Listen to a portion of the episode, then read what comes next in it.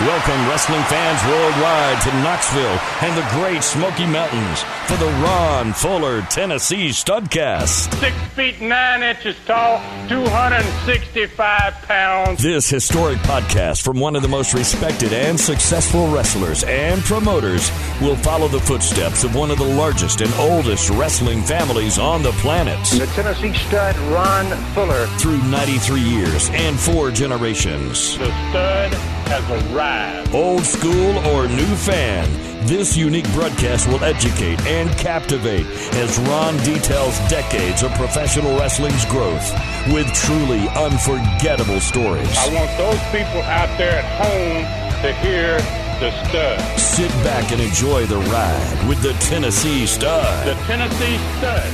You will learn that name. You will remember it. And now, the stud is here.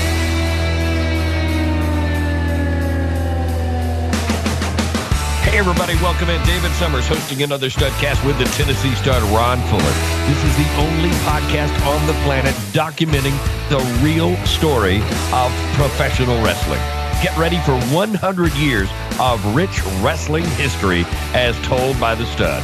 Please welcome the originator of the Studcast, the man who changed the podcasting world with the Super Studcast. We step back into the ring and back into time with the Tennessee stud, Ron Fuller. What's going on, my man, Ron? Oh, man, doing great.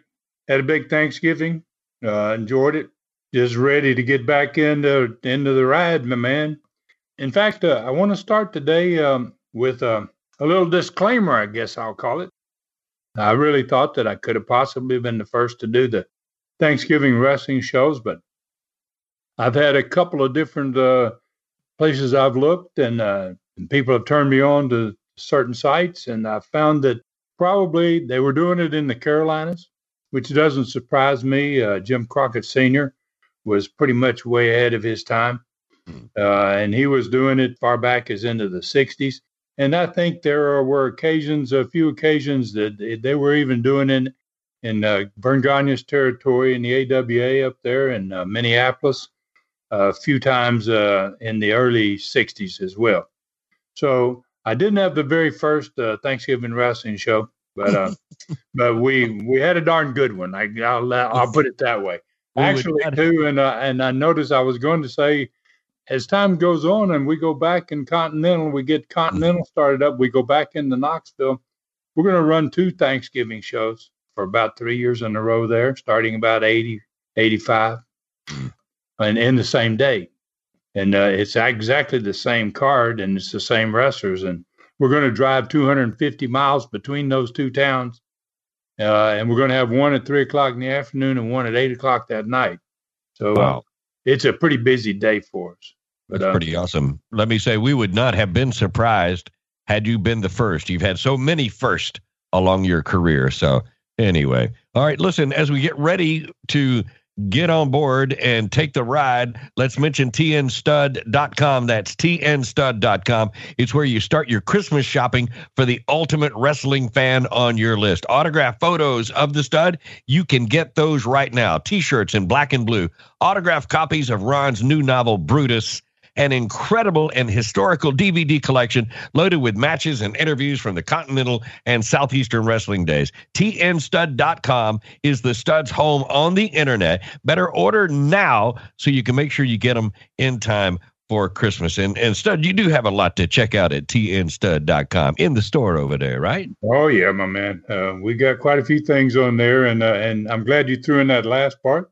It's getting pretty close to Christmas. And it won't be too long here to, before you might not be able to get it by Christmas. But I think uh, those that are listening to us today and in this next week are going to have an opportunity to go ahead and order and get their stuff before Christmas. And uh, and uh, yeah, we got a lot of stuff in the stud store, and I'm really really uh, pleased to to have all the fans I've got, and uh, and we've been getting a lot of orders. Uh, things have been going very well in that store and uh, thank you, everybody out there who supports me uh, in that way. And uh, I really appreciate it very much. And and I, I guess, Dave, if you're ready, uh, I'm saddled up. I bet you are too. And uh, I'm ready to ride if you are, my man. I am mounted up. We are ready to go. Where are we taking off to today, Ron? We're going to begin with our today's training, and this one is going to be very different than most of these uh, today's trainings. Uh, actually, it involves one of the most uh, horrible jobs in all businesses, and uh, this is usually for the owners of businesses for sure. It's the the firing of employees, and obviously the owner's hat's going to be worn today, as we are going to discuss for the the first firing for me in my career of a wrestler and why it happened and how it happened. And uh, this unique today's training, uh, which is a weekly segment for us, focuses on the responsibilities of the man at the top of a wrestling territory. Uh, so then we're going to wrestle with the first week of uh, December 1976 and review another great card on December the 3rd in Knoxville, Chi Park. Tanaka's going to be in my corner. I'll be facing Ronnie Garvin for only the second time in Southeastern history. The great Bob Armstrong returns to Southeastern. Uh, there's four Cadillac matches on this outstanding card. The exciting TV of Saturday, November 27th, we're going to go in great detail about one match specifically. And it uh, obviously promotes that card of December 3rd. So then the results, we're going to give the results of the card, and we're going to move a little bit uh, closer to the end of that year for Southeastern 1976, which is a record year for me, especially at that time. So, the learning tree today is going to feature a great story about my dad and his only trip with me to Harlan, Kentucky. Uh, and this event comes at the result of two very good questions about Southeastern spot shows. And that's the basic subject matter for the learning tree. This learning tree is going to give everybody a real feel for what it was like to wrestle in one of the most dangerous places on earth. you know, I mean, it kind of sounds like a joke, but uh, believe me, when guys went there, uh, it was no joke. wow. They, All right. It sounds like another great quick. one. All right. And listen, you said something about somebody getting fired. I can't wait to figure out who that is in today's training, right? Uh, well, yep. Uh, it ain't going to be long, Dave. Uh, we're going to jump right on that. Uh, you know, we're saddled up, as ready. Let's roll here. Uh, so Let's this is it. where we begin. About uh, three weeks before Christmas in the year 1976, I'm going to experience a very difficult thing for a soft-hearted, inexperienced 28-year-old territory owner. You know, this is a very serious situation for me. It requires a re- very difficult decision to be made by me. Uh, in this today's training, we're going to put on that most important of all hats, the one worn by the man at the very top of every company. Uh, that owner's hat, where all the toughest decisions are made in wrestling and, and in all other businesses of any kind. It doesn't make any difference what kind of business you run. If you're the man at the top, it's not an easy job. And uh, this is probably one of the most difficult parts of that job. This one involved one of my key employees. And it takes us back in early December of 1976. Uh, a wrestler that I was highly dependent upon. It uh, kind of helped maintain the great momentum we'd created over the past few months and uh, to still continue to build uh, toward the future. So early in the 1970s, wrestling and wrestlers had very few drug problems it was not a big thing in the 70s. And I had been wrestling for six years at this point in 1976, and I had only encountered drugs in one place that I had been in the in the world, and that was uh, in Australia, 1971 and 73. I never really saw any wrestlers in those crews uh, doing anything, but I heard some of the guys in the crew talking about it. Uh, and it was going to become a much bigger problem for all owners of territories less than 10 years down the road. By 86, it's going to be a real problem for wrestling promoters around the world. Uh, for me, this is my first encounter with it. And uh, for a young man, like I said, I'm only 28 years old and I'd never done any drugs. And, uh, you know, I was an owner of a wrestling company it was extremely serious business, this thing. So, you know, I always had a great relationship with the wrestlers that worked for me. Most of them started wrestling about the same time as I did. I knew a lot of them that did. And uh, later, a lot of those guys came to work for me. Uh, guys like Ronnie Garvin, uh, Jimmy Golden, Mike Stolley, Jerry Stubbs, David Schultz, Bob Orton Jr., and Dick Slater, who are going to come to work for me in 1977. And, you know, those guys, I, I was with a lot of these guys in the old Florida territory uh, back in the day, where I started basically. One of the first territories I ever worked in, stayed there for four years. Even though there wasn't much difference in our ages, you know, I felt a strong responsibility as an owner to protect my wrestlers from anything that pushed them in the wrong direction. Uh, you know, and I wasn't a perfect guy. Don't claim to be, never did claim to be. But uh, I certainly tried to keep my crew out of trouble as much as I could. And I was lucky to have some seasoned veterans in this crew and, and all these early crews in Southeastern, guys that were straight shooters, real role models uh, like Bob Armstrong, Toru Tanaka, uh, Don Carson, uh, Ron Wright, the great Mephisto, Frankie Cain was a great guy. I mean, uh, you know, Louis Tillet, the Von Steiger brothers. Uh, this particular crew in 1976 has a lot of guys that are older guys that are good role models for the young guys in those crews. And I was just extremely surprised. So in 19 uh, December of 1976, when one of the guys in my crew tells me some bad news, uh, and I was not, however, that much surprised, uh, since the person he told me about was in one of those Australian crews of 1971, mm-hmm. my first trip to Australia. So I'd been unhappy with the performance of this guy, this particular person, since his arrival. I'd had prior experience with him because we worked together in the 19 early 1970s in the Florida Territory. He was a much better worker back then, which was just three or four years earlier uh, in that Florida crew. I couldn't figure out why his work had dropped off so badly when he arrived in Southeastern. But after hearing this news, it, it made sense to me, uh, obviously. So I'm not going to name this wrestler hmm. because, hmm. you know, I never actually saw him do anything wrong. And out of respect for others that may have problems beyond their control, like this guy had, I mean, I just don't feel comfortable with just coming out and saying, Here, here's who it was, you know. I was already making plans to replace him before I got the bad news. He was just not able to do what he'd been able to do when I knew him back in Florida in, in, the early days. More importantly, I couldn't afford to take a chance on his being a part of my Southeastern company and, and him be able to lead someone else uh, in this company, some of the young guys, to persuade them to head in the wrong direction. I, I just didn't want any part of that. So, so I'm between the rock and a hard place here. Uh, I got to do something I really don't want to do, and uh, and it really really bothered me. Uh, he was a good guy, but he just lost his way, and and a lot of people do that. A lot of us do that. I felt sorry for his problem, but I didn't know anything, nothing that that I could do to advise him or any help that I could get him or where to go to find it.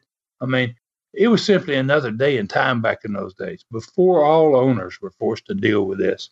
You know, mm-hmm. it was it was not something that happened in your territory back in that time frame. So I asked him to come to my apartment in Knoxville, where I live, and I was living alone at the time.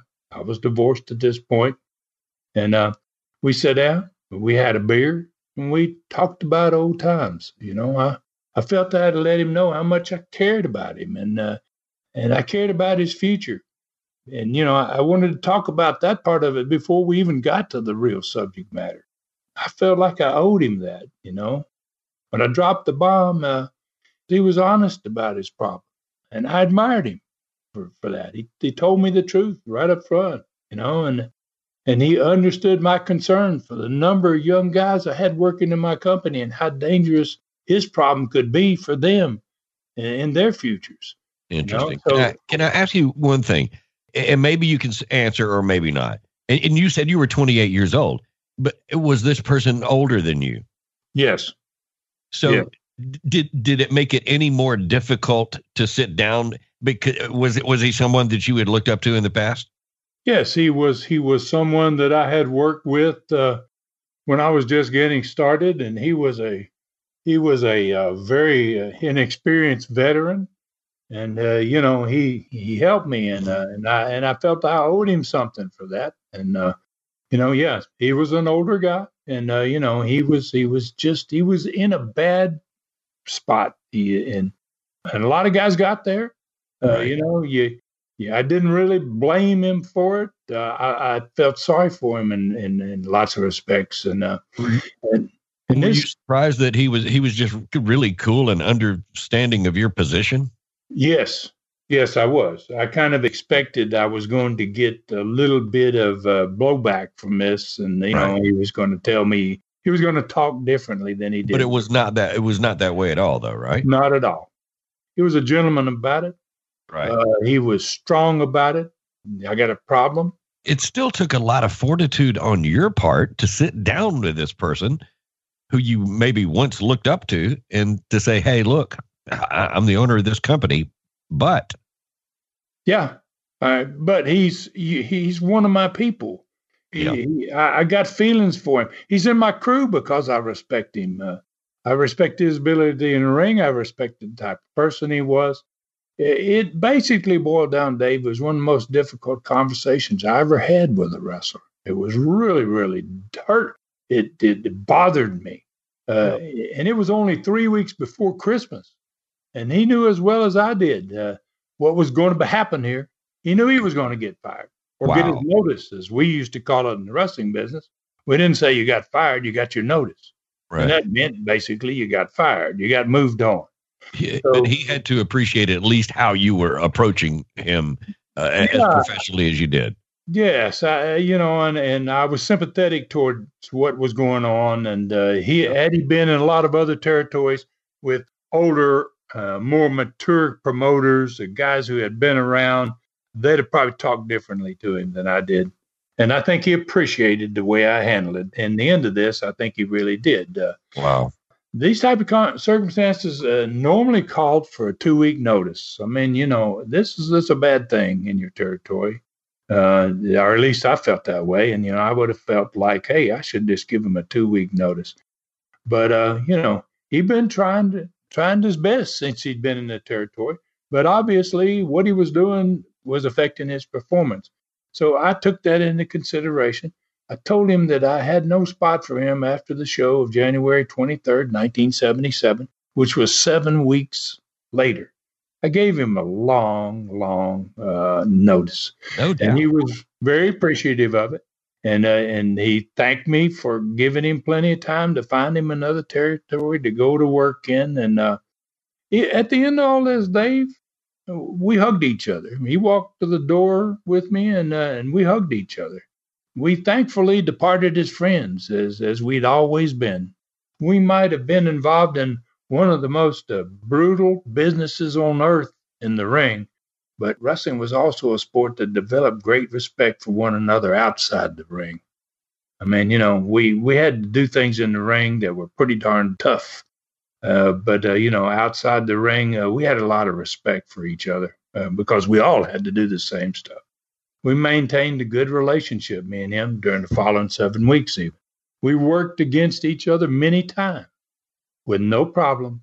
And we had some very good matches together in that seven week period before he actually left.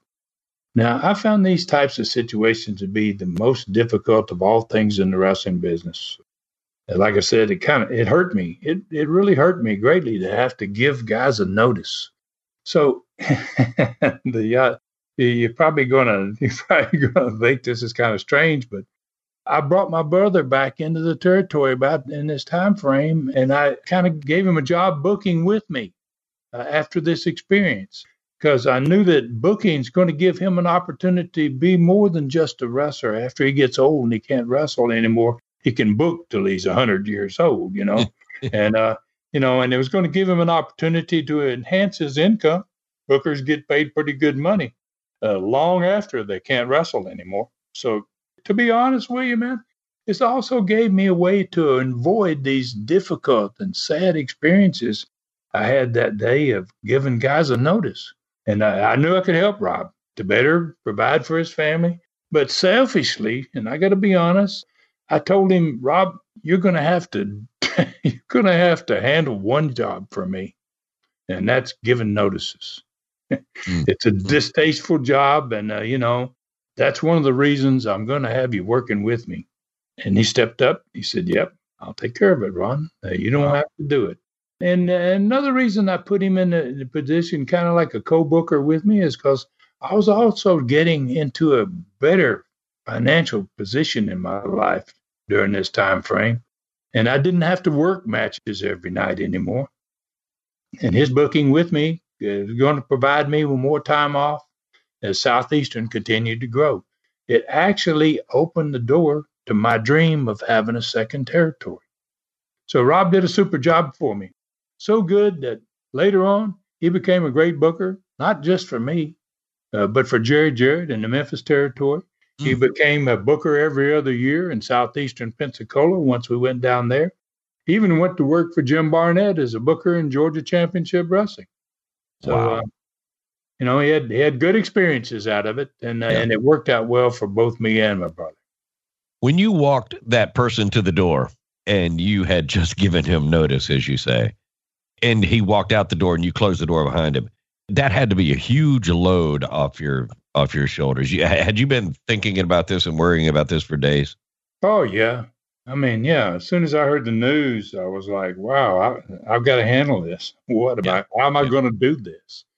You know, as a 28 year old guy, and you're dealing with an older guy, uh, you know, uh, and, that's just part of owning a company. It's just part yeah. of owning a company, and uh, and you grow up fast when you own a company. You grow up fast when you have to, uh, and, you, and you learn to to handle these things.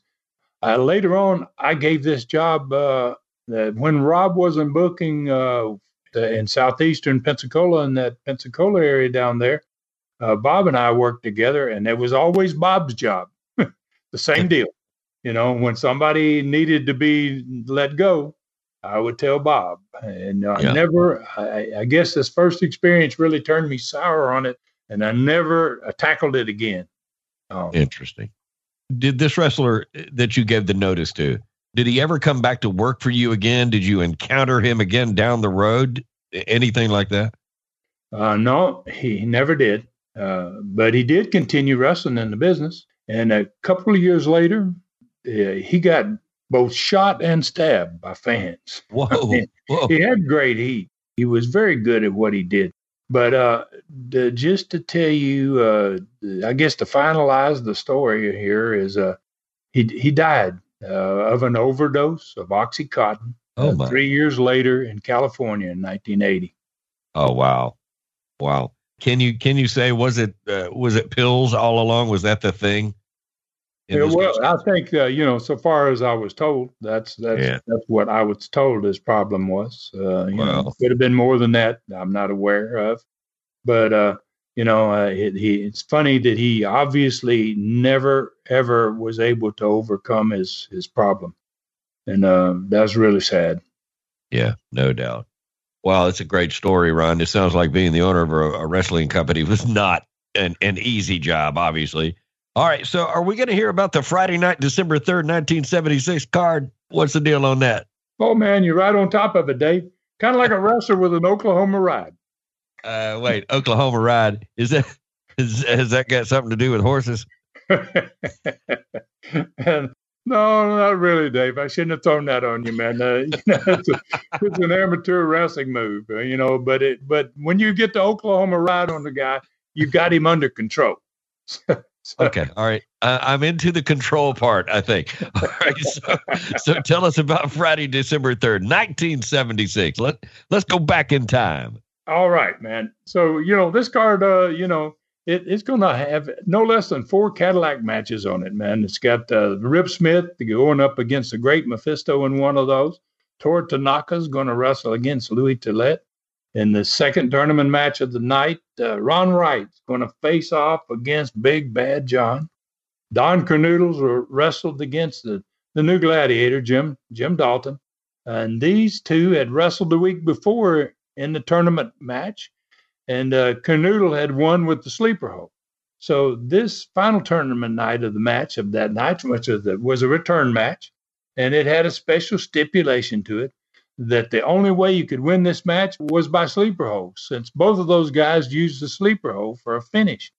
That's a pretty unusual deal. They've wrestled once, and uh, Kernodle got the win. Now they're wrestling again, and they can only win the match by sleeper. So the next match was a non-title match. Jimmy Golden had a new partner after Mike Stallings had lost the loser loser of the fall match from the week before that tornado tag against the Von Steiger brothers on Thanksgiving night. Then Jimmy Golden found himself a new partner. And this time, Jimmy was going to go from a good partner to a great one because Bob Armstrong's going to be his partner in Southeastern Wrestling wow. on the following Friday night. So, main event was a return match for the Southeastern Championship. Ronnie Garvin going to be managed by Big Bad John again, and I'm going to be facing him again, my second time to wrestle against him. But I'm going to have a manager of my own for this one, and it's going to be the big boy from from from Asia, man. Toru Tanaka is going to be standing in my corner. Another awesome card. All right, but you've made these TV shows famous, so you got to tell us about the TV show that was six days before this event, right?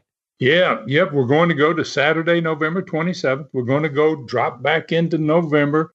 This is going to be two days after that Thursday night first Thanksgiving show in Knoxville's history. It's going to be uh, obviously the last Saturday in November. So guess what that is, Dave? It's rating period. yeah, well, we're still in. This is the last week of that ratings period. So this show has got to rock, just like the all the others have in November.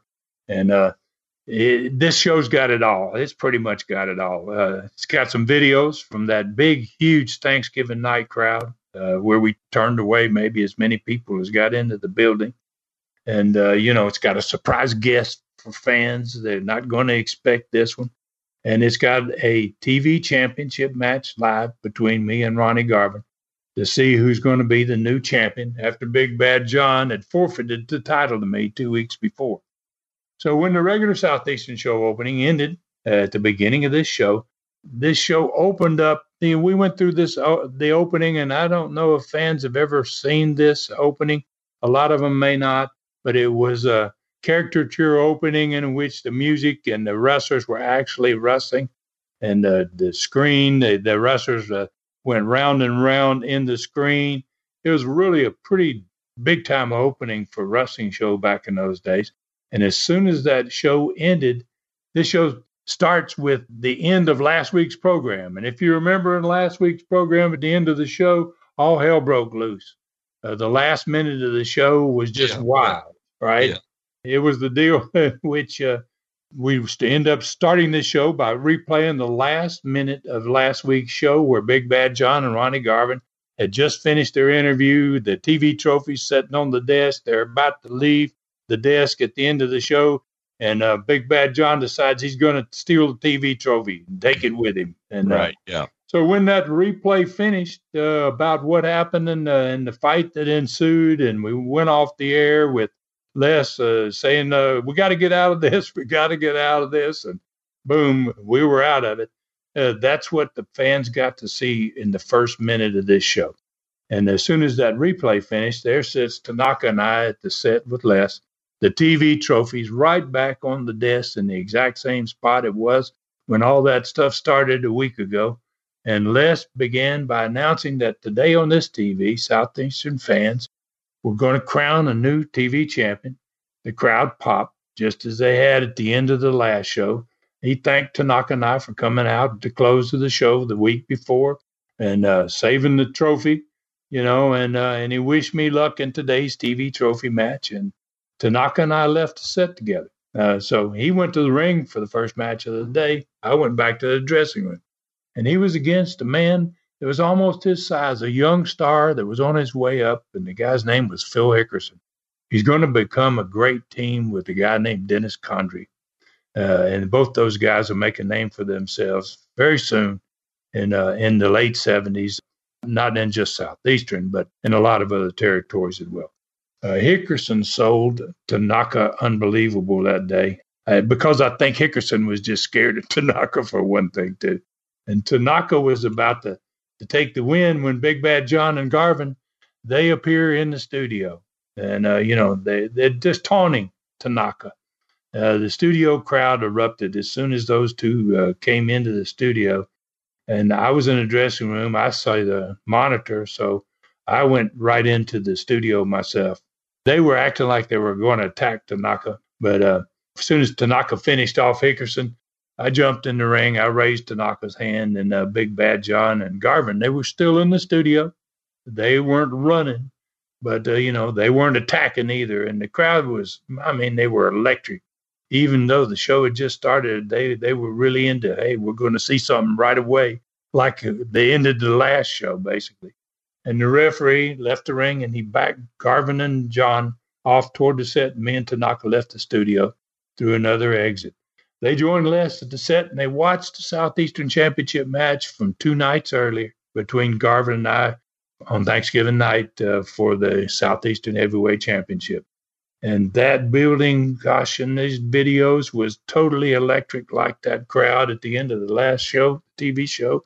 It was just amazing, uh, the crowd noise in the building uh, in this video. It showed Garvin set me up for his win, and he went up on the top rope to end the match like he'd been every match he'd had practically in Southeastern. And uh, he jumped off just like he always did. Uh, but this time he didn't hit me with the knee from the top rope. I moved away and he landed hard on his right knee. Had to hurt him. And uh, we both got up slowly and uh, he had his back to me when we got up. And I just quickly, man, stepped right in behind him. He was perfect. He was bent over. Uh, he was holding his leg, and uh, I put the old Fuller leg lock on his bad leg, and, uh, and, uh, right in the middle of the ring. I mean, the, this one was over, uh, you know, for sure. And the crowd was just going wild in that building. It was crazy. How so, could you let Garvin jump off the top rope and not hit your your your throat as a cushion. I mean, what what were you thinking, Ron? Come on. Oh man, I was thinking he ain't gonna get there. he ain't getting there no more ever. Right. You know? I mean, I've been through a hell of a lot of pain because of that. No doubt. Yeah. So, uh, so uh, yeah, he jumped off, uh, but about halfway down, I just rolled right out from underneath him, and oh boy, he had nothing. He couldn't stop himself. Right. He had that knee ready to land in my throat, and instead, boy, he hit some pretty hard steel underneath that ring yeah, it was a whole different game for him. Uh, so wow. you know, uh, so I got him in my hole. This is over, man. The fans all know it. Everybody knows it. But uh, Big Bad John got other plans, and he rolled up into the ring and he stomped me in the face with his big old size twenty foot and his big old boots that he wore. And uh, him and Garvin started to put the boots to me, both of them. And the referee disqualified Garvin. The bells started ringing. And pandemoniums. Uh, you know, it's a everything is breaking down in the ring, and uh, Garvin has uh, basically uh, lost the match by being disqualified. But Big Bad John's watching this, and he doesn't describe it in the same way that I just did.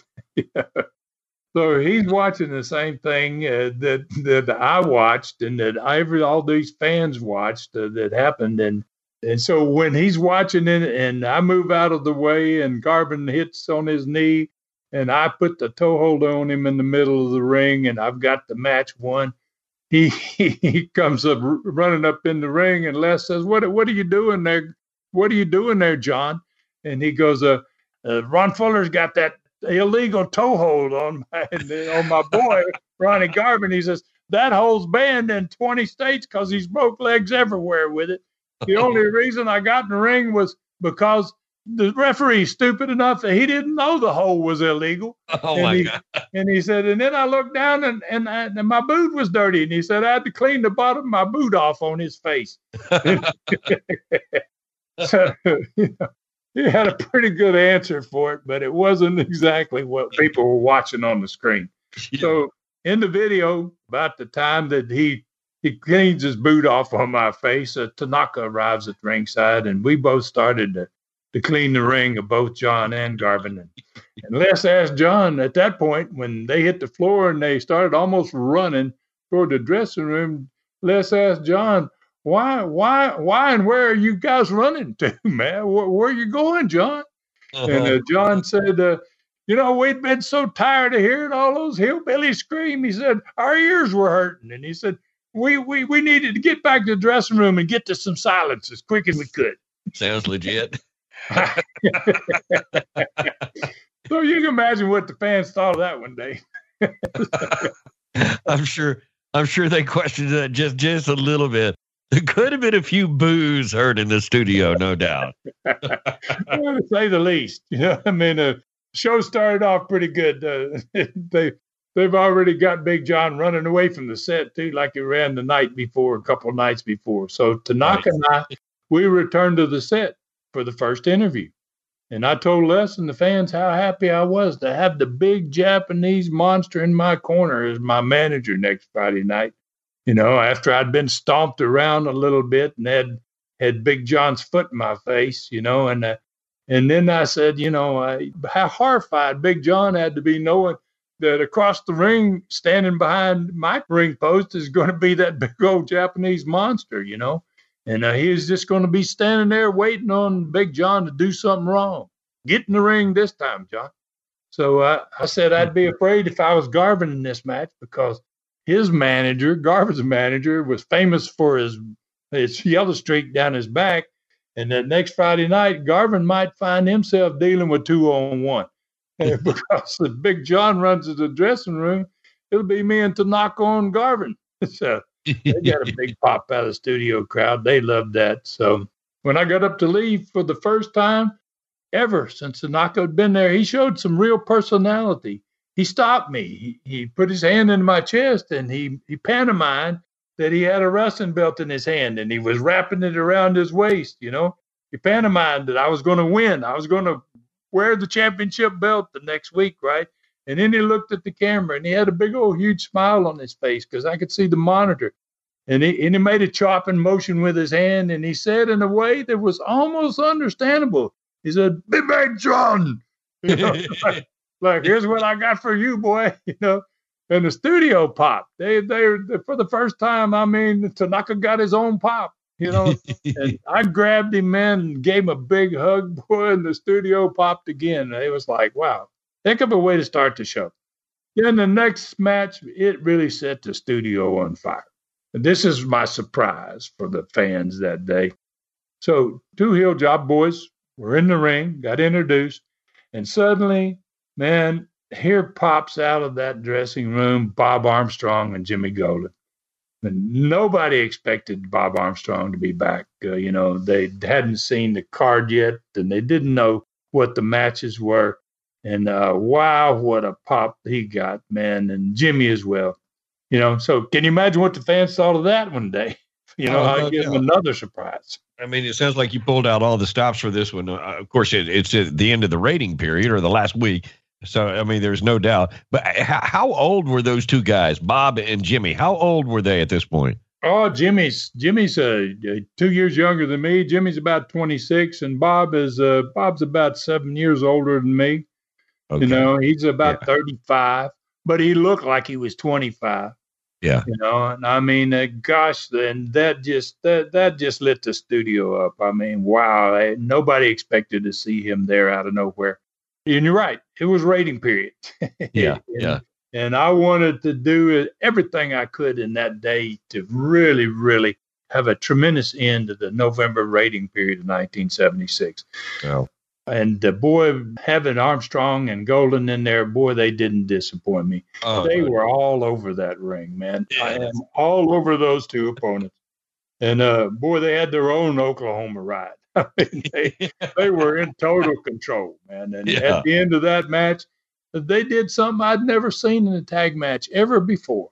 They were all four in the ring, and the crowd was going crazy, the studio audience. And when one of their opponents ended up uh, taking a bump, and he stood up near the ropes, and and Bob grabbed Jimmy by his back, put his hand behind his neck, kind of, and Jimmy leaned back like into his hand, and Bob grabbed the front of Jimmy's tights, and Jimmy threw his feet in the air, and Bob jerked him up about about shoulder height in a prone position, and he threw him across the ring, feet first, like a dart.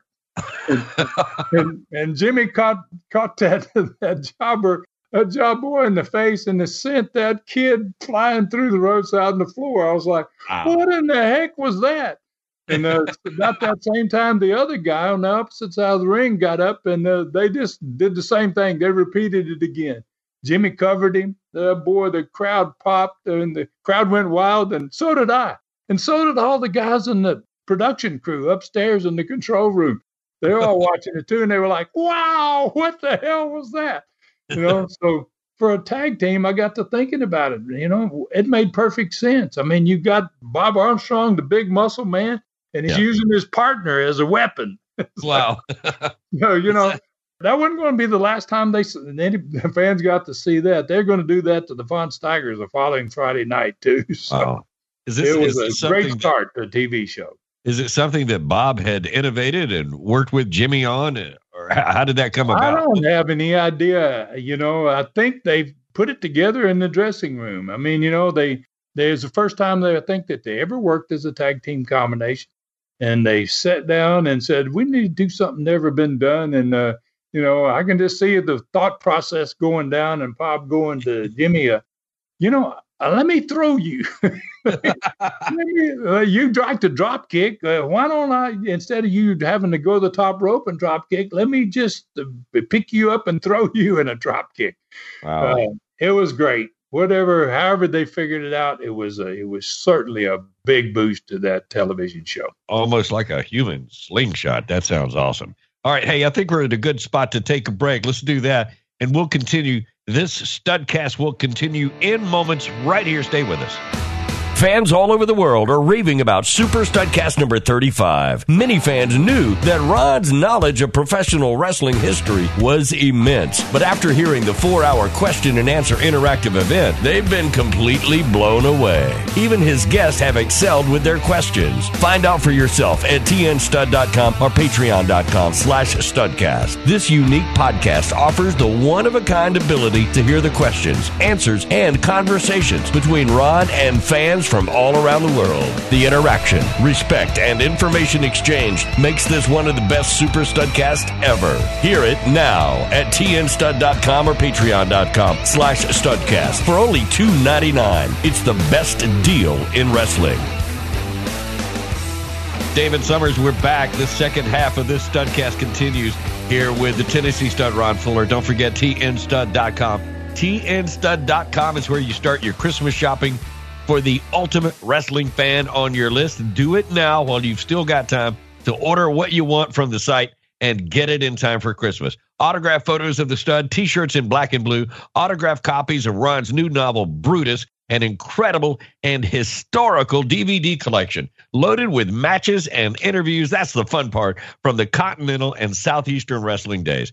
TNStud.com. That's TNStud.com. It's the stud's home on the World Wide Web. Order now and get everything in time for Christmas. But really, seriously, you better get on that pretty soon, and we'll get it to you as fast as we can. All right, back to the show. And our man Ron is saddled up. So, what is next, Ron, on that? And, and I think you were going to wrap up something else about that great TV show. Yeah. So, Les and I uh, discussed the fact that this is a TV championship match we completely changed the format in this show from what it normally was. Since there was no TV title match two weeks earlier when I'm supposed to wrestle Big Bad John, he was the TV champion, uh, and he forfeited the trophy to me. Uh, there really wasn't a match and no TV match. So I felt like we needed to give fans something extra today that they'd never had on television before. Uh, we didn't do something more than a normal 10 minute TV match uh, we needed to give them, in my opinion, that day. And Les and I talked about it. I think I described it as a true main event right mm-hmm. on television. Well, the personality profile was usually started. That's when we came back uh, after our break. Les opened up. Instead of being on the profile set, he opened up on the main set. And he announced that the TV title match would start then and it would go until the show ended if need be. They would cut away from the match only two times for commercials before the end of the show. That during the commercials, they would still be recording the match in case that, there was a win during that time. And if that happened, the end of the match would be shown back immediately following the commercials. So everyone could see how the finish of the match was, even if they were in a commercial when it happened. He added, too, that there was also a standby match ready to go in case the match ended early. So this gave a special significance to this match.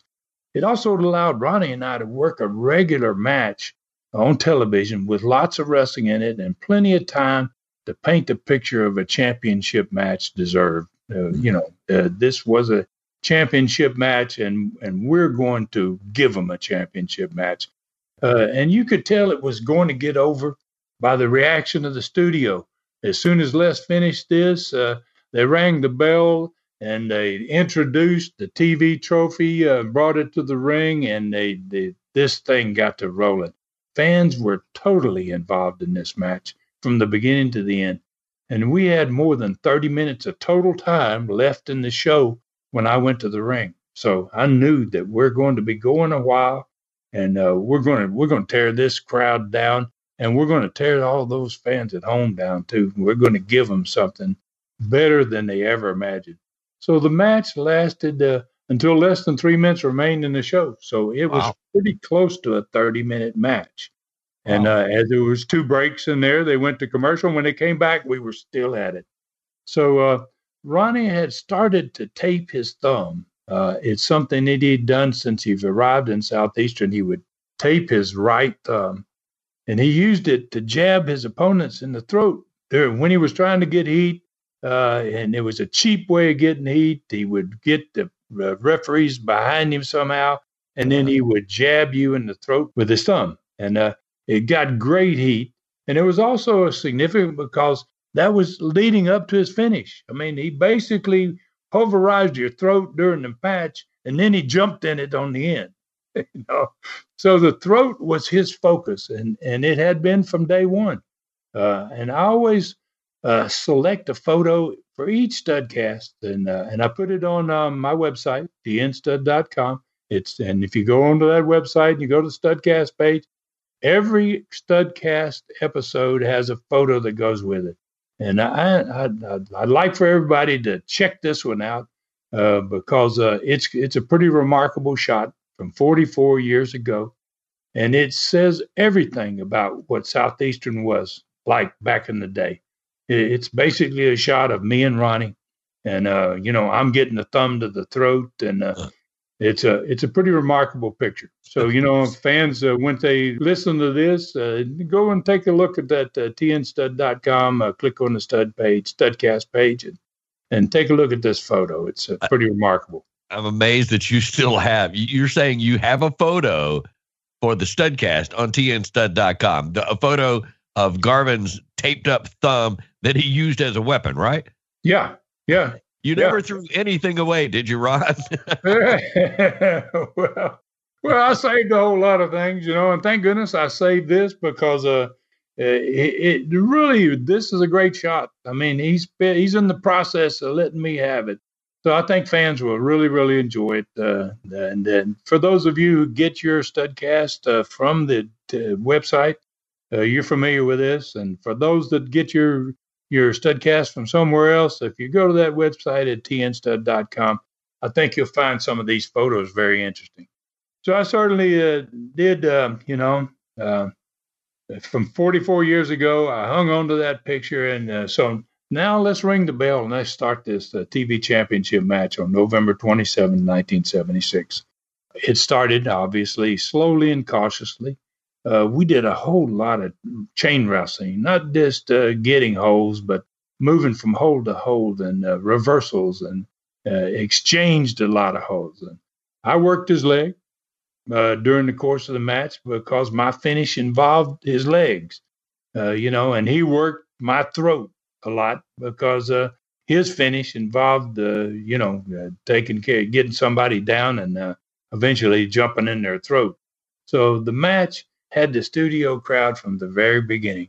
The longer it went, the more tension that built with it, and the greater the response it started happening for every move. So we went past this first commercial break, uh, and before I began uh, to get to Ronnie uh, and uh, working on his leg, and I went for the toll a couple of times uh, right after that first commercial break, and the crowd exploded. Man, they thought it was over. Ronnie ended up crawling out of the ring a couple of times to Big Bad John, who was standing there in the corner because he's the manager. Uh, and about the same time as all that went down, uh, Tanaka came out of the dressing room and he came around and stood in my corner, even though he wasn't supposed to be there. So now the crowd just kept everything we did just enhanced this match. It just went from starting out good to finishing unbelievable. So with about five minutes left in the match, uh, Ronnie really began to use his thumb a lot. And he took over the match and he tried, obviously, for several pins, but I was able to kick out. And then other wrestlers uh, began to come into the studio one at a time and they they just uh, came into the studio and stood back up against the wall and bob armstrong came in and then a minute later jimmy golden came in and then ron wright and finally Kernodle came in and and they started cheering me on uh, you know in the studio crowd i mean this studio is beginning to rock the cameras getting shots of the matches and then they get these shots occasionally of the guys standing along the wall that are cheering me on and then here comes the heel. Uh, you know, the Von Steigers came out, and Tillet came out, Mephisto came out, Gladiator came out, the other dressing room, and they're all cheering the heel. Did it feel like a lumberjack match? Yeah, it's like this. This thing is uh, turning into something much more than just a match. You know, yeah, I mean, no, doubt. like, no doubt. And, uh, you know, and and it just the match was on fire. I mean, the match was already great, but uh, with this element of these guys coming out and getting involved in it too, it just really put the thing on fire. So, but with about five minutes left, Garvin really began to use his thumb. He took over the match, and uh, he went for several pins, but I kept kicking out on him. And then uh, John and Tanaka were slapping their hands on the apron. The, the fans were all on their feet uh, Garvin finally suplexed me in the middle of the ring. He set me up for his jump off the top rope. He climbed to the top rope. Uh, everyone in the studio was screaming, including the wrestlers around the wall. And they and they began to move closer to the ring. They didn't stay along the wall. But at this point, they think it's it's it's it's going to be over here. And uh, all these wrestlers that were back along the wall now, they're they're almost up on the ring themselves kind of like a lumberjack match. And boy, Garvin sailed from that top rope, and uh, just like he had so many times, he disappeared up into those rafters. and boy, I saw him coming down at me out of the dark, man. he was up higher than the studio lights, uh, but I was ready for him, and I, I raised one leg, and, and, it caught him under the chin. and it sent him flying backwards into the turnbuckles. And he hung there for a few seconds. He, he was hurt and he fell forward, face first. And I was still laying there. And I know he was trying to fall across my body, but I rolled out of the way. So he laid there face first on the mat, and I was laying beside him on my back, and the referee started the 10 count, uh, which meant basically that there's not going to be a winner to this if, if one of us can't get to our feet here. Oh. And so the studio at this point, that was just unbelievable in there. I mean, the the, the excitement was just, oh wow, it gave me goosebumps. Uh, wrestlers had, had moved, all of them. They were within within feet of the ring at this point, and screaming as loud as possible, as the screaming as loud as the fans, and you couldn't hear Les at all on the set. Uh, when I watch this back, Les is screaming, and you can't hear what he's saying about what's going on. So, so I tried to get up as Garvin was trying to get up. And uh, uh, he got to his feet just a little bit before me, and he came for me. Uh, and I was about halfway up, and he he grabbed me again. He wrapped his arm around my head, and he was setting me up for another big suplex. And uh, I found myself in the perfect position for a jackknife or an old small package, as people called it. Man, one of the greatest moves in all of wrestling. Yeah. And by golly, he walked right into it. He had already put his hand over the back of my head, around, wrapped his hand around my head, which left my arm wrapped around his head.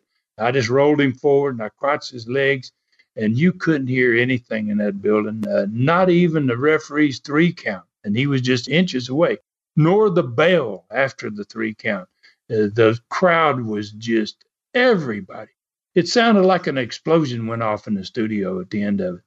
Uh, the baby faces all hit the ring and they pulled me up on my feet, man, and was hugging me and congratulating me. And the heels drug Garvin out of the ring. And uh, the bell was still ringing. Boy, the crowd was still going crazy. You couldn't hear the bell at all. It was it was just pandemonium in there. And, you know, it might well have been the biggest pop in Southeastern TV history. And Les closed the show uh, with the ring full, still full of wrestlers. They were holding my hand in the air. Phil Rainey got in the ring, and he had that big old, huge, tall TV trophy. It was taller than he was. And he handed me the trophy, and the show closed. We went off the air with a ring full of wrestlers and me raising that TV trophy.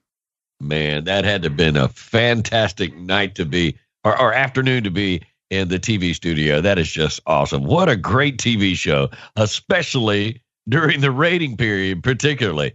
All right, I can't wait to hear the numbers when the rating book comes in. So, where to now, Ron? What's up now? Well, let's talk about the, the results of that following Friday night show. Uh, Rip Smith won the first of the four Cadillac tournament matches that night. Tor Tanaka beat Louis Tillet.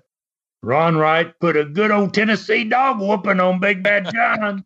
know, he did his thing, and uh, Don Kernodle and the Gladiator wrestled to a draw in that must win by sleeper match. And uh, both men received a loss in the tournament for having a draw, but uh, it was a great match. Bob Armstrong and Jimmy Golden won their first ever tag match against the Von Steiger brothers. And they used that same maneuver that they'd done on TV uh, with Bob propelling old Jimmy like a dart, man, across the ring and the two Von Steigers, and uh, they got themselves another win.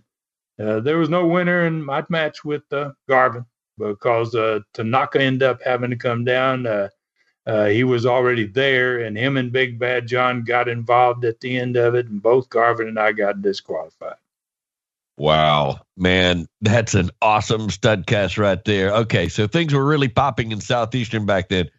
But in the meantime, let's uh, get settled in, get our cold drink, take a seat under the learning tree. What were the questions again, and who's setting them up for you, Ron? Uh, the learning tree question today uh, comes from a gentleman named uh, Chuck McKinney. And uh, Chuck asked, other than Knoxville, what was your most profitable spot show and your favorite spot show in southeastern Knoxville? So let's start uh, and answer his question, the part about the most profitable spot show first. And that was probably Hazard, Kentucky. We talked about Hazard quite a bit in last studcast. Uh, we ran it actually on that Friday night after the Thanksgiving show in Knoxville. Uh, it had just about 4,000 fans, uh, and uh, the average ticket price of about 350 per ticket that Friday night after Thanksgiving. The gross house was $14,000. And because it was a municipal building, I only had to pay 10% of the gross for rent which was more in line with what more buildings were, right? So that's about half of what I was paying schools to get into the high school gyms and into the football stadiums. I end up paying of that $14,000, $1,400 for the building for rent. And after paying my wrestlers and referees their 30%, which was a little over $4,000, I ended up coming home with about $8,000 profit. So it was pretty easy for me to answer this part of the question for you, uh-huh. Mr. McKinney. Uh, Hazard, Kentucky was a very profitable town. So let's take a look at my favorite spot show in Southeastern. My favorite spot show in Southeastern was, of all places, Harlan, Kentucky. It just happened to also be my least profitable spot show. We talked about the most profitable one, I made less money in Harlan than any of my spot shows, but it was my favorite place to work. Let's talk first about why, you know, and it was the why was it the least profitable spot show? I mean, uh, it didn't make sense, but it was the only school that we had in southeastern Knoxville that got more than 20% of the gross gate for the use of their gym or their stadium. And Harlan's coach, when I went to set the deal up, he was pretty darn tough to deal with. And he just demanded he wouldn't let me get in his school unless he got 30% for his football team. And he and all the money was going to his football team. So, boy, they did extremely well for themselves in Harlan over that four years that we ran there. Uh, when I left Knoxville in 1979, they had the biggest stadium. They had the best lighted football field. They must have the finest dressing rooms, probably in the state of Kentucky, man. that school really had some facilities. So I'm going to use one night in particular, the night my father went with me to explain why Harlan was the least profitable spot show. So uh, my dad's going with me, and uh, the night he goes with me, we drew about 3,300 fans. It more than sold out. You know, we got more than what the capacity of the building was that night in there. Average ticket price there was about three dollars a ticket. So the gross house was almost 10,000, 9,900. The school got 30% of that, which meant they got $2,970, wow. almost $3,000. That meant that I paid almost three times as much for the building, the gym in Harlan, as I did for the 5,000 municipal seat hazard building. So uh, obviously, it was the most expensive uh, spot show in Southeastern Wrestling. Wow. So now, I'm going to finish this and I'm going to tell a little story here and I'm going to talk about why it was my favorite spot show. This is one of the reasons uh, it, it was my favorite spot show because you never had any idea when you went to Harlan, Kentucky, what was going to happen when, that night. It had a long running reputation as an extremely dangerous city to wrestle in, especially if you were heel. Its reputation was renowned across the southern United States because it earned it. they had earned that reputation there. Those fans were were rabid, man. Uh, they they had probably had more riots in that city than anywhere in the world. Wow. You know, especially for the number of times they had matches. So my father wrestled and managed for me uh, many times in Knoxville up to this point, and uh, he only asked me one time ever to book him in a spot show in the five years that I ran Southeastern Knoxville. He said he wanted to work just one time in maybe the wildest atmosphere in wrestling, Harlan, Kentucky. He said that little coal mining town, about 3,000 people in eastern Kentucky, in the mountains of eastern Kentucky there. It was so feared by heels, this town, that one of the biggest, baddest, meanest heels I ever knew made me hire full time Knoxville policemen to go to Harlan with him every time it ran. Every other Saturday night, he had to take this policeman with him to watch his back. And that heel was the Mongolian Stomper. I mean, uh-huh. the Stomper scared. wow. You know, you know the other people are, you know. So yeah. So before it was over, Stomper had me put that policeman on salary to go with him to every town that he went to because uh, they were all we were having riots in all play all kinds of places, but it all started with with Harlan. So the night I took my father there in 1977, we're in a tag team match. We're against Dick Steinborn, who had turned heel in that year, and he'd removed his mask. He was no longer the gladiator. He wasn't a babyface. Now he was a heel. Uh, Steinborn's partner that night was a Mongolian Stomper, and their manager this night I'm talking about was Ron Wright, who had turned back heel after many years as a babyface in Southeast. Oh. So Ron Wright, as well liked as he was as a babyface, was a truly heat-seeking missile as a natural heel. God, and when you combine the Mongolian Stomper's heat with Ron Wright's heat, that combination was destined to create riots. So, and that's what happened on this particular night in Harlan. So, my father, when we got there, spent about 30 minutes in the dressing room before the match, setting up high spots with Dick Steinborn and the Stomper to, use in that match. All right. Uh, what is a, a high spot? That sounds like an inside term. What What's a high spot? A high spot was kind of, it was an action move uh, designed to make a baby face look good uh, ah. by doing something unexpected with the heels that made the crowd pop. You know, usually had to do with movement off the ropes. You bounced off the rope, something like that, and then uh, the baby face does something kind of cute, and uh, the heels take a bump, and the crowd pops. My dad had probably four or five of those high spots uh, set up uh, before we even went to the ring. Right. So, you know, in, in most cities, he would have really shined early in the match with those high spots but Harlan wasn't like most cities. So he wanted to start the match, you know. He wanted to get his high spot glory in early, you know. so, so and I tried to talk him out of it. You know, we went to the ring first, and then, you know, he said, I'll start the match. I'm going to start the match. And I said, uh, you know, Dad, uh, maybe, maybe not, you know. And, and uh, while we're discussing this, we, we watch at the back of the building, the heels come out of the dressing room and there's a brigade of policemen escorting them to the ring and they're throwing stuff at them and they're the fans are pushing the cops out back and they're, they're shoving them here and there and and Dad watches it with me. He stands there in amazement, and he finally looks over at me and he says, uh, "He says, damn, are, are they even going to get to the ring?" so I kind of hid my face and giggled about it, you know. You know, it was the reaction every wrestler had that had never seen a Harlan, Kentucky crowd. you know, uh, this crowd was, uh, they were especially fired up because uh, this is the main event. So, uh, right. so after the heel struggle, just to get to the ring in one piece, my dad agreed with me. He says, "Man, maybe you ought to start the match." so I said, "Okay, yeah, I'll do that." And a riot began as soon as Steinborn took me by the hair, 30 seconds into the match. I mean, we didn't do anything. And he grabbed me by the hair and jerked me down on the mat. That was it. That's all it took. Uh, it was one of those riots that kind of began slowly and then exploded at the end. You know, so uh, for, as soon as he snatched my hair and I went down on the mat, a couple of guys from two different sides of the building charged the ring. Uh, here they uh, come. You know, it's like, wow, here they come. I can imagine what my dad's thinking. He said, Whoa, what in the heck?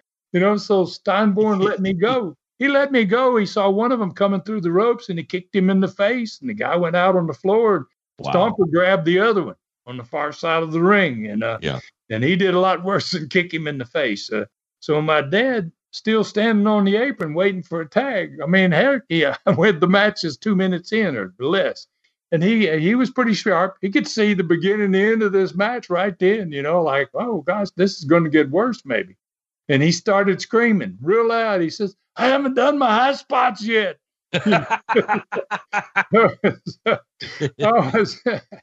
he was he wasn't ever going to get to do them either because this one was out of control. So the first two guys, then now they're laying on the gym floor bleeding, man, and uh, they're soon replaced by 10 other people guys out of the crowd. And the policemen now are they're they're running up to the ring and they're trying to drag them off the apron. And and uh, you know and by the time they get the trying to get those 10 dudes set back here comes 20 more. And uh, so the ring began to fill up. You know fans are in the ring and there's one lone policeman gets into the ring himself a cop right? So wow. the policeman he draws his gun. What? He, yeah, he, he takes his gun out. Not only does he take his gun out, but he gets Dick Steinborn, shoved it back into the corner, into the turnbuckles, and uh, and he, he takes his gun and he sticks it in his stomach, and he screams at him loud enough that I'm close enough I can hear him. He says, "Don't move, or I'll blow your guts out." Are you kidding? Yeah. so yeah, you didn't know whether the cops were part of the crowd or not. I mean, the cops didn't care. The cops didn't yeah. like the heels either. So you know, it was a yeah. dangerous, dangerous place to work. Unbelievable. So he screams at it, "Yeah, don't move! or I'm going to blow your du- your guts out." And uh, Steinborn was too busy to comply because uh, there's a there's a fan down there trying to grab his feet, and he's stomping him on the head. he's like, so he's just uh, going stomping this guy, and the cop's standing there with his gun in his belly, and the dad's still screaming. I can hear him back there. I ain't done my spots yet. so, uh, so Ron Wright's out there on the floor. But boy, he's got to fight his way in the ring, man. He's safe on the floor, you know, so he fights his way up inside the ring like there's going to be a place of safety in the ring for him. The ring's full of people too, you know. So it was like pandemonium, uh, like like it was most weeks in Harlan. So, no so I did the only thing I could do to help Steinborn. I, I, I pushed the cop. He still had his gun in Steinborn's belly. I kind of pushed the cop aside, and I hit Steinborn with a hard forearm across the chest. Boy, it popped, pow, real loud, and the cop was so scared he dropped his gun on the mat right down at Dickie's feet. Oh my God! and Dickie Dickie's without thinking, man. I guess he figured, uh, you know, I got to do do something with that gun. He he put his foot on it and he kicked it out into the crowd. Oh my God. The cop's gun, like right? Something from a movie. Holy. Oh yeah, yeah, and a bad movie, man. At that. Yeah. so you know, so I didn't know what to do. I looked at Dick, and Dick looked at me, and I and I said, "Sorry, Dick, but that's it for me." so I hit the floor. I, I was going to the dressing room, man somebody out there's got a gun now. So, yeah. and uh, and and Dick completely understood. So him and the Stomper and Wright and the referee, they all kind of got gathered up at the edge of the ring, and they hit the floor, and the policemen got around them, and they did their best to protect them back toward the dressing room. And I turn around and I'm headed to the dressing room, and I look, and my dad's standing in the middle of the ring full of spectators and he's still screaming, I ain't done my spots yet. the, the, heels are headed to the dressing room. This is over, man. So, so uh, I made the two hour trip back to Knoxville with him, and boy, he was nonstop all the way back to Knoxville, complaining, man.